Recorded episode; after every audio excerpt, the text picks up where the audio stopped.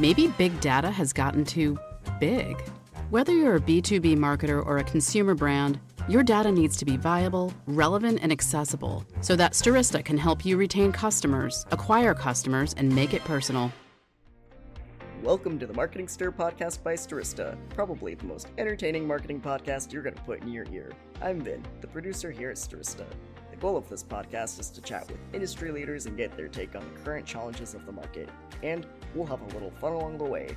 In today's episode, Cole Rieben, Senior Director of Marketing at Aptive Environment, chats with us about how appealing the residential level instead of a commercial space can create great opportunities offering premium services to premium buyers. Give it a listen. Ladies and gentlemen, hello and welcome to another episode of Stirista's The Marketing Stir. I am your host, the freshly haircutted Vincent Pietrafesa, the Vice President of B2B Products and Partnerships, and still interim General Manager of the B2B division here. They have not taken that title away, nor have they taken the interim away and just made me general manager? Let's talk to my CEO about that in a moment. But other than that, ladies and gentlemen, it is great to be here. I missed you. I feel like it's been a while since I've talked to the audience and I've talked to my co host. But before we get to my co host, because the last episode, he was not here. He's very busy with year end stuff, but now he's here. But let's pause for a second and talk about Stirista. It's the only time we talk about us. We are a marketing technology company. We own our own business to business data, our own business to consumer data. We help companies utilize that data through our own technology, our own ESP, our own DSP to help serve connected TV and display. Email.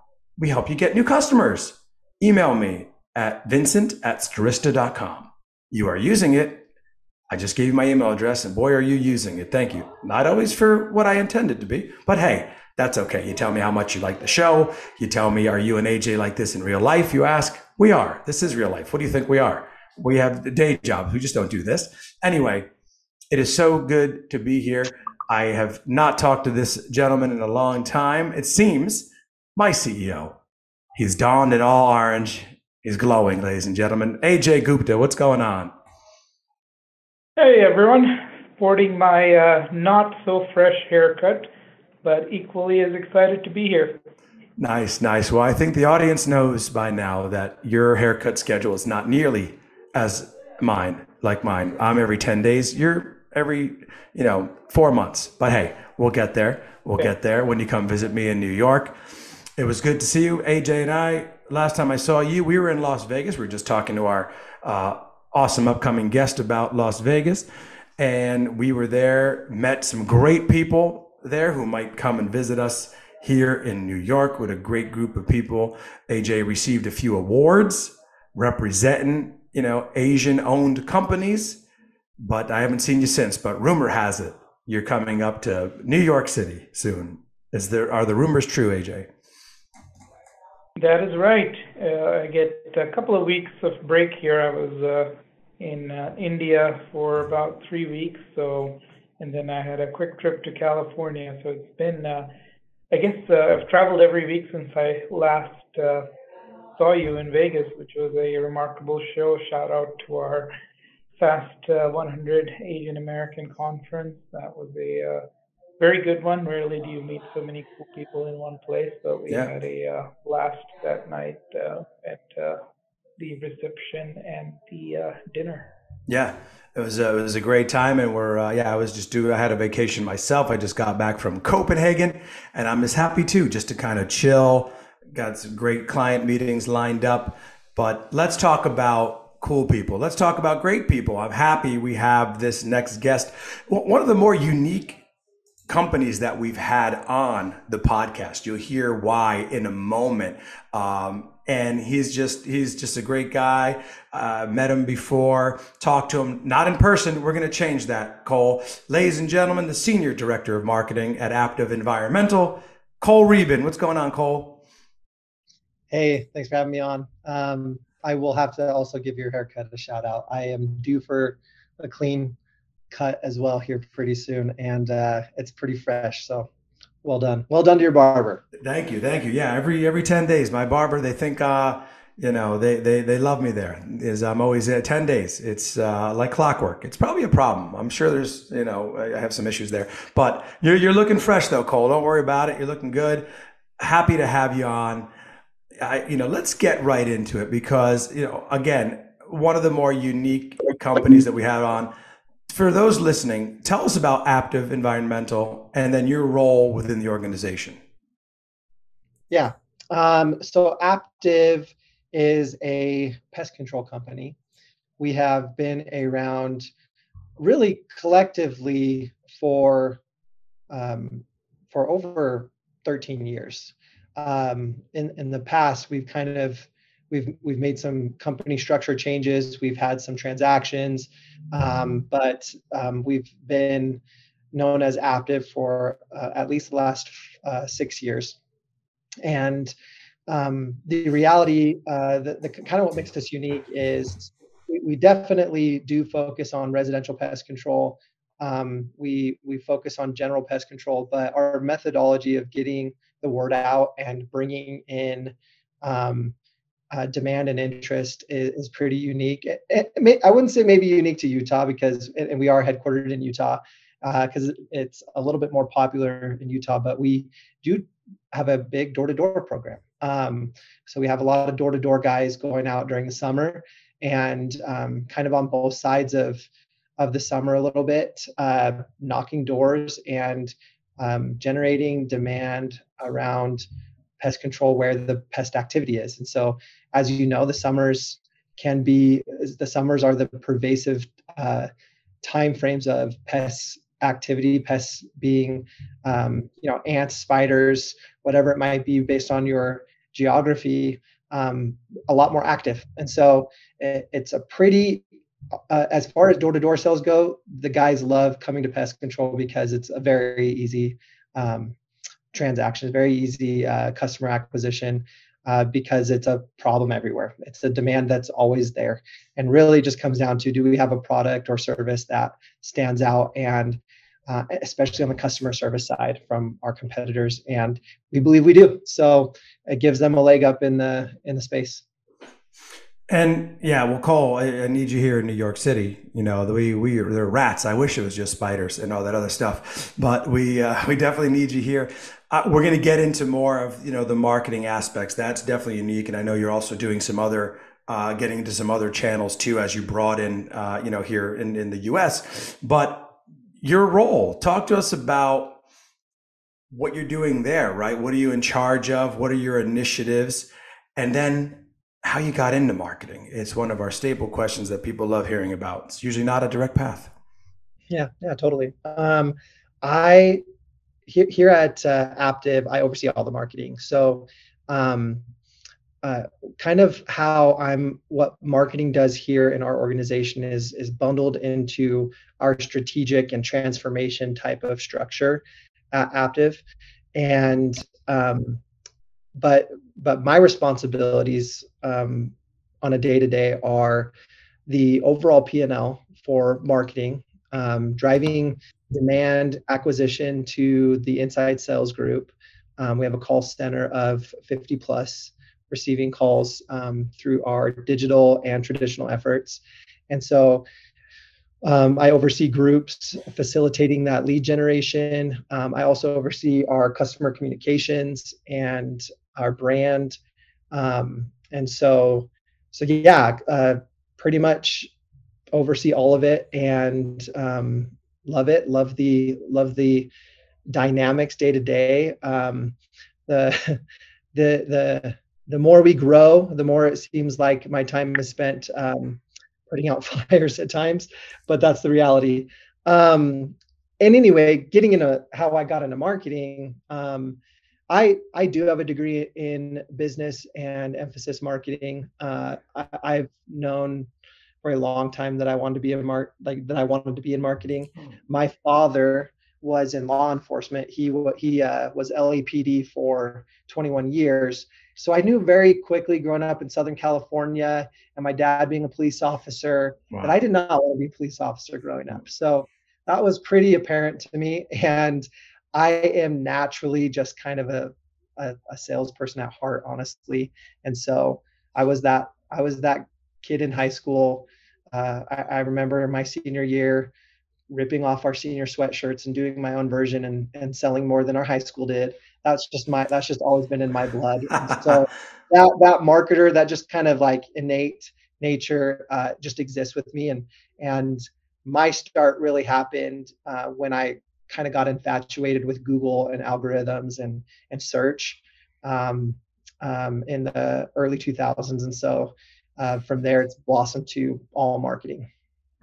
That's awesome. Well, fascinating story. Uh, tell us a little bit about jumping into marketing. You know, what are some of the channels and strategies that work for you, and what might not be working? Yeah, totally.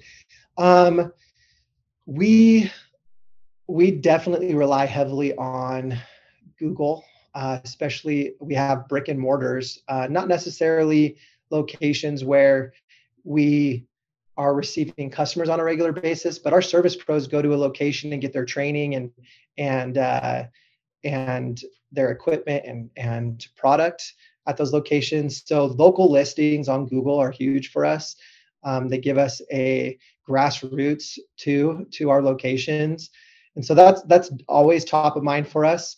Uh, on an advertising channel space, um, Google also is is definitely top of mind.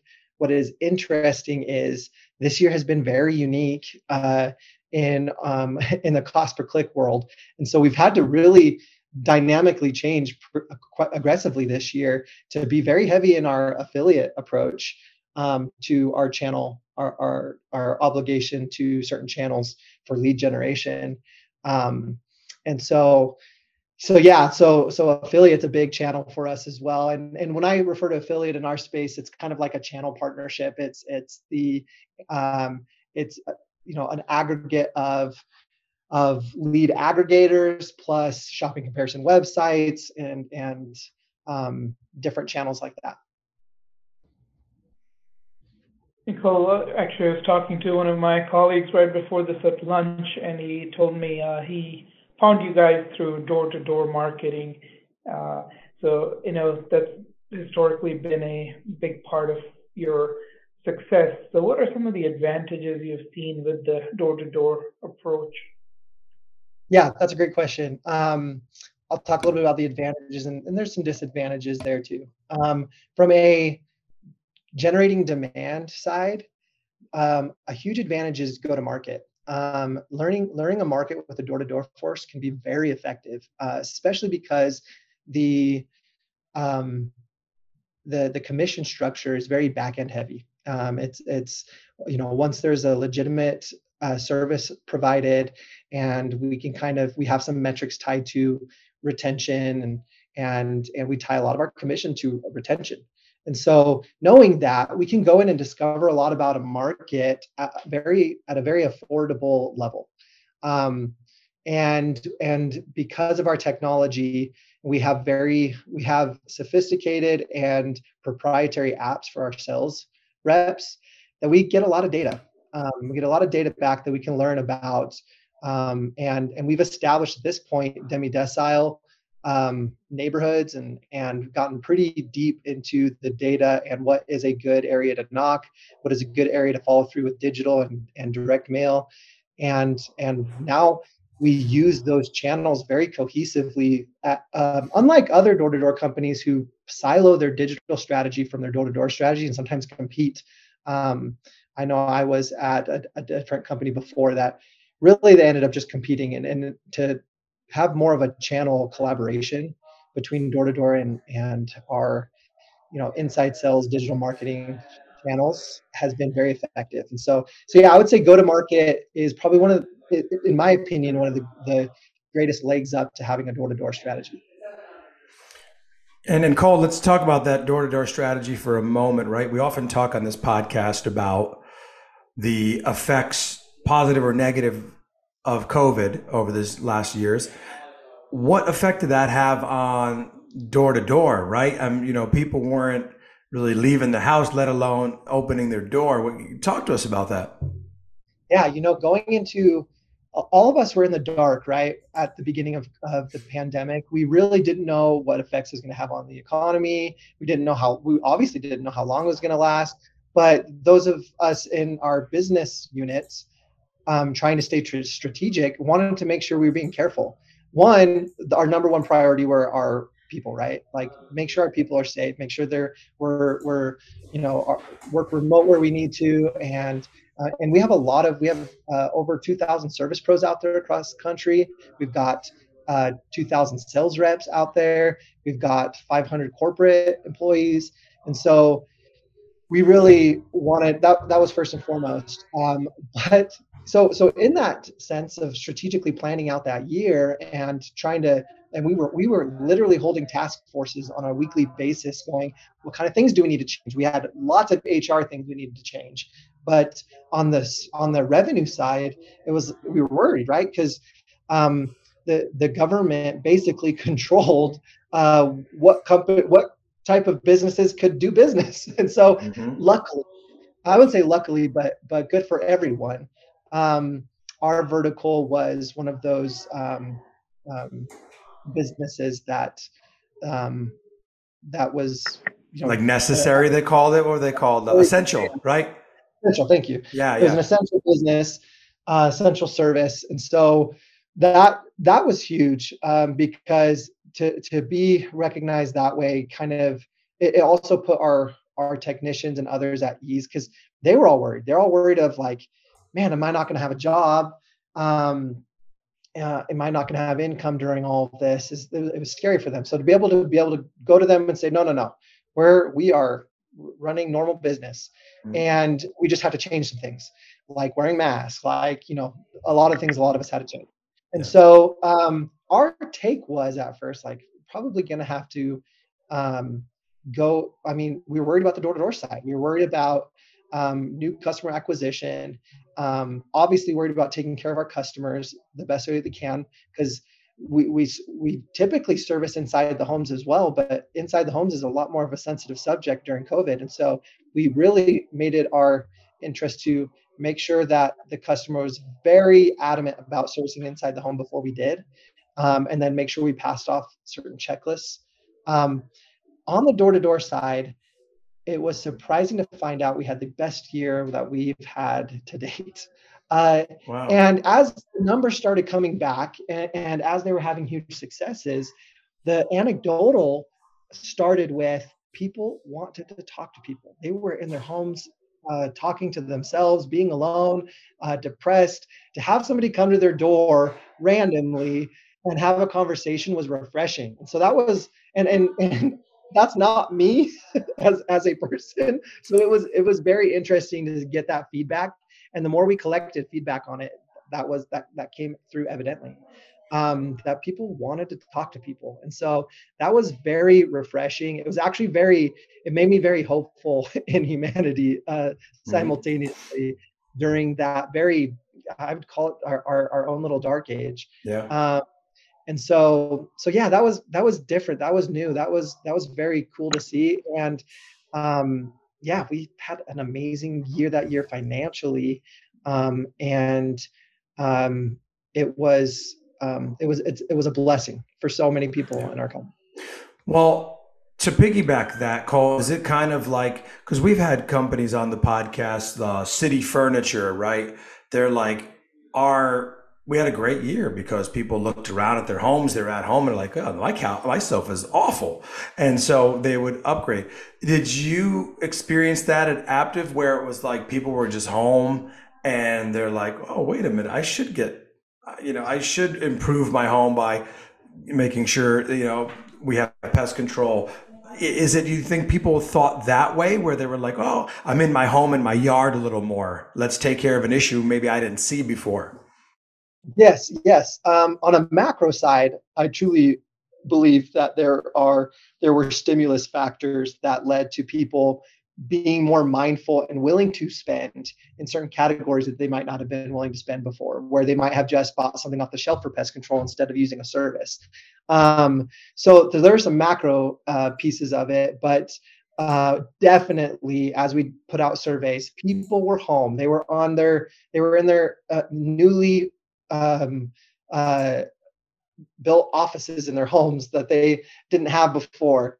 And they're taking calls all day or they're they're doing things in their home that they've not been in for a while and they're stuck in home. So they're noticing the things. They're noticing the ants they may not have noticed before. They're noticing the the activity that that they may have overlooked before and they made it a priority because this is their they're kind of stuck here. So so anyway that was the feedback we definitely got a lot of that feedback as far as a propensity to purchase. Um, that, that that that those were a lot of the motives. And yes so definitely people being home we saw the online demand um, that was definitely tied to the fact that they were stuck at home and these were top of mind. And there was definitely a factor of um, additional income stimulus at the time well what are some of the types of brand partnerships that you guys have had and whether it's with brands or individuals and how effective has that been for you? Yeah, you know, um, doing some brand awareness plays is always kind of risky when you're not when you're not a category leader when you're a category leader or at least tied in category space um, it, I, I I believe at least from my findings and my experience that you know there's there's more one-to-one data that can showcase some leaps over your com- competition. We wanted to test um, we, we've noticed that our competitors are really digging heavy into the commercial space and so we wanted to really raise awareness for um, you know in the residential so appealing to the consumer at the residential level. But we are also more of a premium service uh, so we wanted to appeal to um, a premium buyer so one of the opportunities that came um, across that we kind of been working on for a while was to partner up with tony finau um, professional golfer on tour and um, amazing golfer. He's a he's a Utah native, and um, so like from a partnership stance, uh, it just made sense storytelling wise. You know, he he was a small town Rose Park, Salt Lake City area um, making it big time and making a name for himself. Uh, we were trying to do the same thing, be be bigger than a Utah headquartered pest control company. We're going nationwide, and so it helped with some of the storytelling. But the but having our name on his bag as big as it was, and the type of screen time you get for that audience was very effective. And um, and it, it was it's it's still a pretty niche sport when it comes to the, a sport partnership like that.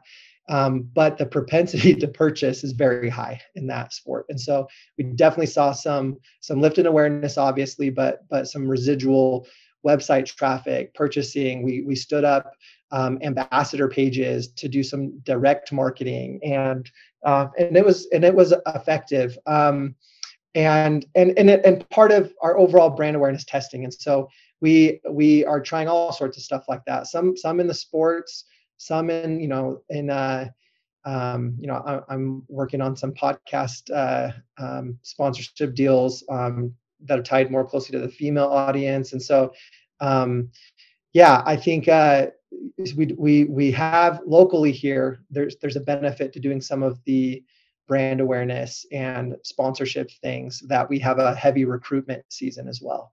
Um, knowing that we have a big door-to-door force and that that's an important part for us uh, regardless of how it scales over the years or de- or, or reduces in scale it'll always be some part of our business structure. And um, we have a lot of door-to-door companies some are selling companies mlm companies uh, uh, that, that all kind of appeal to the same audiences that young uh, college level audience that that uh, has a summer off that wants to go and and uh, and grind, grind for a, a summer and knock doors. And um, so we do have competition here in Utah to to land that kind of talent. And um, so when we do partnerships here, like we have a partnership with the Jazz, we've we've we named their uh, one of the sections um, kind of a dedicated loft area. Um, we've got some. There's obviously some recruitment and hospitality perks that comes with that, but uh, comes with a lot of advertising and marketing um, I can double dip into those type of relationships to drive customer acquisition, but then also benefit and drive costs down for the um, aggressive recruitment tactics as well. So, so, so I typically try to double dip in that strategy so that it so you know ROI is always difficult in that space, very difficult. And so when you can when you can um, tie into um, recruitment and acquisition of customer, it it better tells a story. And so uh, sounds like you have to you know maintain a your big brand messaging because it is a premium service, but also still need to appeal in kind of the local grassroots market as well. So how do you balance that in your messaging? Yeah, yeah. I think one of our um, strategies that we lean on heavily is we recognize early on that in our vertical, people aren't really um, loyal to a brand. You, in other verticals, it's very possible, but but the brand has to be more than just a lifestyle. And, and we go very lifestyle in our style, in our ID, in our visual ID, in our messaging. But what they what they are really loyal to is that service pro, that that service pro that comes, that's consistent, that's their guy or that's their gal. Um, and so we try to we try to tap into that in our messaging and in our operations. Um, even even at the call center level, we have very sophisticated uh, IVRs that go to a dedicated um, customer associate that is dedicated to that person. It's going to be that person's signature that's on every email, on every text message, every notification. It's going to come from that person. So we've found a way to automate, obviously, pieces of that, but everything funnels into that one dedicated account manager as if they were managing a large corporate account. They're managing a pool of customers. That that is their account manager, and um, and then on top of that, you know, maintaining uh, as best that we can because there's turnover. Um, uh, getting that service pro on that same route um, to to service those same customers. So so we use a lot of in our messaging. Our our product service has to has to really speak for itself and to really feel grassroots and and and and do that at a national level and still scale. Um, that is a, a huge piece to us is to to keep it as um, tied back to that service professional who is the core front line of our service and what we do. Um, the more we tie back to that, it's very powerful for our local uh, markets. So, Cole, would you say that a big differentiator from some of the other companies out there that people may know or not know is is that Service Pro? Uh, in addition to that, what else would you say uh, are some differentiators? yeah so i would say that i would say um, we have typically most of our competitors just do this standard quarterly plan and somebody comes out does their standard service we actually have multiple plans and most of our competitors do not and in our plans we can come out more frequently we have different uh, reservice strategies of uh, when a new pest shows up in, in between service cycles um, so the type of plans we have is definitely unique. Um, and then that that comes with some unique training for our service pros. We I, I hate over promising pure customization um, because it can set people up for failure. But our service pros really respond well to, and they're trained this way to dynamic needs. Um, even at my house, uh, I use our service, and um, our service pro uh, recognized this last time that there was some new construction that was happening and noticed some vole activity happening adjacent to my property and just preempted it with some with some traps. And so it wasn't a problem I was seeing yet, but it was a preemptive measure, and it was it, it's powerful. It gives me trust in the service, and so so yeah, um, the type of plans and the service pros that the way that they're trained is definitely unique to that. We have a we have a specific what we call Aptive University here, where we have very unique training for our service pros. And you know, it comes at a risk because it's it's we put a lot of budget behind that, a lot of um, money, and sometimes you end up training people up, and they go and kind of chase uh, some pipe dreams on you know companies that might just give crazier bonuses that they might not live up to and we know that risk we know that risk of elevating the service pros but it's it's worth it. it when when we've when it's come down to it, elevating the service pros collectively in our vertical, um, and being the ones known to do that is is definitely worth it for us. The risk. That's that's very interesting. Yeah, I didn't even think about that. Where you're like, oh, you're also offering like the training to people yeah. to to go through that. Wow. So Cole, you touched upon it a little bit, and I wanted to get back to it because you know we do talk about marketing here on the Marketing Stir. The nationwide the nationwide tactics that you're using, right? I, you did mention some digital. You mentioned direct mail in those areas or in conjunction with those areas that you're doing the door to door. Talk to us about that nationwide marketing yeah. uh, plan. Yeah, so um, I rely heavily on data here, and you know we get a lot of data back from what door to door is doing. So I know that there are a variety of neighborhoods out there that are gated communities that will not allow door to door people. So I know that those are my number one places to go hit with direct mail, um, and I know that in uh, I can I know I know a group of salespeople are going to knock a neighborhood at a certain time, so I can preempt and um, canvas that area prior with some soft marketing so that they're even more effective and have better close rates. And then I can follow it through with more, uh, both uh, IP focused uh, digital ads and uh, direct mail after they're done knocking. And so, um, so, so uh, that that is a lot of some of our direct strategy when it comes to combining our, our national direct to home sales versus or uh, uh, t- tying it in with our inside sales.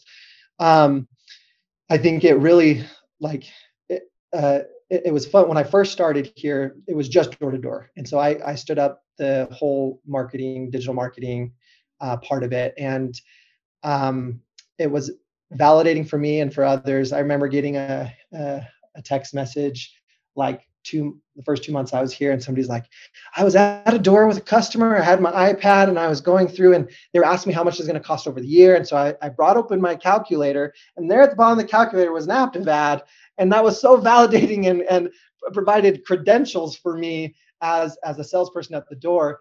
And and uh, that was additionally validating that our IP targeting was working, our retargeting was working, and and so so we're in display channels. Um, we're in a lot. I mean, there's a lot of channels I want to be heavier in, um, but uh, there really isn't a channel that we haven't um, at least tested into. Um, we definitely have learned which ones are effective and less effective. Um, social, for example, is not nearly as effective for generating demand, but but much more effective for retargeting and um, further down the funnel you know, off of website traffic or some other interaction or multiple interactions somebody's had with us. And so, so yeah, we uh, we rely heavily on um, local to go uh, on a national level. We we do a lot of SEO, and so showing up in in, in search and competing with Terminix and Orkin and other regional players um, is important for us in search.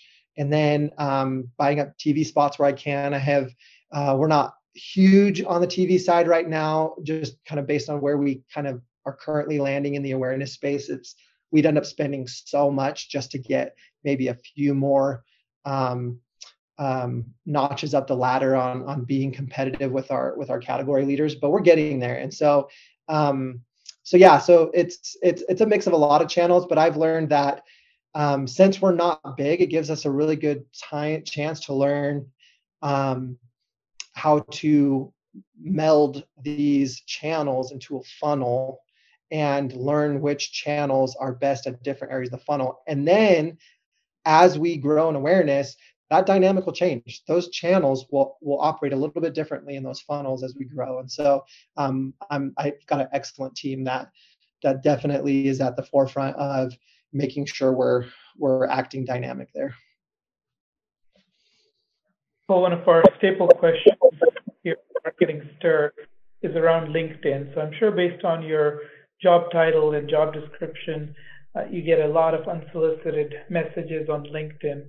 So what's a message that gets your attention and what's one that really annoys you? One that gets my attention, whether it's LinkedIn or on an email, is is something that starts with collaboration um, I'm I'm huge into collaborating, and and usually I have found that um, people just doing an automated message or or a redundant software message are not going to use language like collaboration. But when I see collaboration, it's usually an influencer or there's some type of more unique idea or structure behind it. So collaboration will always be a hot word for, or at least for now, for me if I see it in a subject line or or or if I kind of skim and see it in a message. What does not work, and one of my strategies for not opening up certain messages is when I see a business development title. If I see a business development title, I'm most likely not going to click in. Uh, um, maybe if I see a brand I recognize and it's like a, an affiliate website or something like that, I might I might uh, ping a, somebody on my team. But chances are, and, and most of the time happens, is that I'm getting some type of automated message uh, trying to convert me to another software or product, and um, and that it's most likely not going to get an open for me at all. LinkedIn is where you can see that. Obviously, email it's really hard to tell on those. Well, as we kind of come to the end of this podcast, one of the things we like to do is get to know our guests a little bit better as well. So, can you tell us a little bit about what you like to do when you're not busy crafting marketing strategies? Yeah. Um, me and my family. So I have a um, a wife and two kids, twin girls that just turned eight, and we do like to stay active. We just, you know, we did a big bike ride all the way down in Vegas, challenged the girls on a little on a what well, a, a small eight miler for us, but that's big for them. Uh, in about 100 degree weather. So uh, we like to do stuff like that, but we are entertainment buffs and we love to go do Disneyland. And so we are down at Disneyland handfuls of times each year. Uh, um, we have a, a, favorite spot. We stay down there, and it's it's kind of one of those trips where I don't like extended family to come. I just like it being us because we have it all planned. It's our thing, and it's it's it actually is. Even though how crazy Disneyland can be, uh, it's actually relaxing because you've got the controls in place, and and we we have our, our rhythm. And so, um, yeah, that one's big. That one's big for us, and everyone here always gives me a hard time about how much Disneyland stuff I do. And, uh, you know, my wife loves Harry Potter and so we do Universal. And so, yeah, we're kind of, we're kind of, and we watch so many shows. Uh, I, I could watch Ted Lasso like a million times. uh, uh, so we, we, we love that kind of stuff. So, yeah. Uh, that's awesome. What brought you? You mentioned LA. What did you grow up in LA? Then uh, went to yeah, Utah. So, so, my dad was LAPD. While he was there, we lived about an hour um, back then it was an hour traffic. It's now like two and a half hour traffic. Hmm. Uh, but we lived in a city called La Verne, and yeah. uh, it's got a university there, Pomona County. Uh, I grew up there until high school. So high school is when my dad retired, and we moved up to Coeur d'Alene, Idaho, and that's where I met my my now wife. Uh, we, nice. we, did high school together, and so um, quite a, a, contrast in locations. But uh, but I, every time I go down there, and and it's not like I grew up doing with Disneyland a lot, but that area is definitely still feels like home. Newport Beach, all yeah. those areas are very uh, home centric to me, and and and um, and it, I've become that for my family now too. That's awesome. Yeah, uh, and Cole, final words you'd like to leave our audience with, a closing thought, any you know additional words of wisdom. The floor is yours. Awesome. Yeah, yeah. I would say, uh, um, you know, one of the things I've come to learn uh, trying to develop in leadership uh, is to let um, let the people, my peers, be themselves. So sometimes I uh, sometimes we can restrict their creativity and, and and I do manage a creative group as well but but even creativity when it comes to uh, a performance team that I manage as well uh, some of that gets uh, reduced when we're just putting when we're when, when our expectation is your mind better only be on this and so I like to have open conversations with my employees about other things that they're doing outside of work and then embrace it. It's a, the, the world today is everyone's got a side gig. And I think the ones who are going to struggle to keep people around and keep them happy are the ones who either try to skirt around it and pretend it's not happening, uh, or the ones who are uh, um, getting angry at their employees for having those types of things. I'd rather embrace it and have conversations about it and actually build uh, into how does that affect the career path? And let's talk about that. Let's talk about um, evolution there. And, and at first in my career, I always thought like, man, that's risky, especially when you have when you really rely when when hiring ebbs and flows are difficult. But the reality is, I believe they're just um, our, our, our peers are so much happier when when you can have those type of open dialogues. And so on top of that, I encourage them to go find their counterpart at other companies and have lunches with them and um, and we'll we'll expense it. And like th- those types of education i think are super important. And we definitely have a lot of perks here. Don't get me wrong there. Like the we we do like everyone's a sneakerphile here. At least hmm. becomes so sneakers are a huge part of our culture and and uh, so there's fun things like that but the reality i think is around the, the knowledge and education and and willingness to actually expand and, and figure out career growth. And we have a very young company so we have tons of employees who don't know what their path is. And to be able to have open dialogue on discovering that is very powerful uh, and as leaders it helps us. It helps us understand a little bit even more about ourselves. And so anyway that that's kind of i, I know it's a thing that's come up quite a bit and mm-hmm. and a lot of people are, are, worried about the, the, the side gigs and side projects and, and all that stuff. And i think the reality is we our dynamics need to change and we need to be more accepting and open to it and, and help manage it uh, because it's it, it is manageable to and it, our best people are probably the ones who have some additional things going on, on the side, and they're the ones who can't afford to. Um, they're the ones who want, who want to make sure stay around and stay happy. And so let's let's find a healthy balance and, and encourage it. There can be an unhealthy balance for sure, but let's find a healthy balance and encourage it.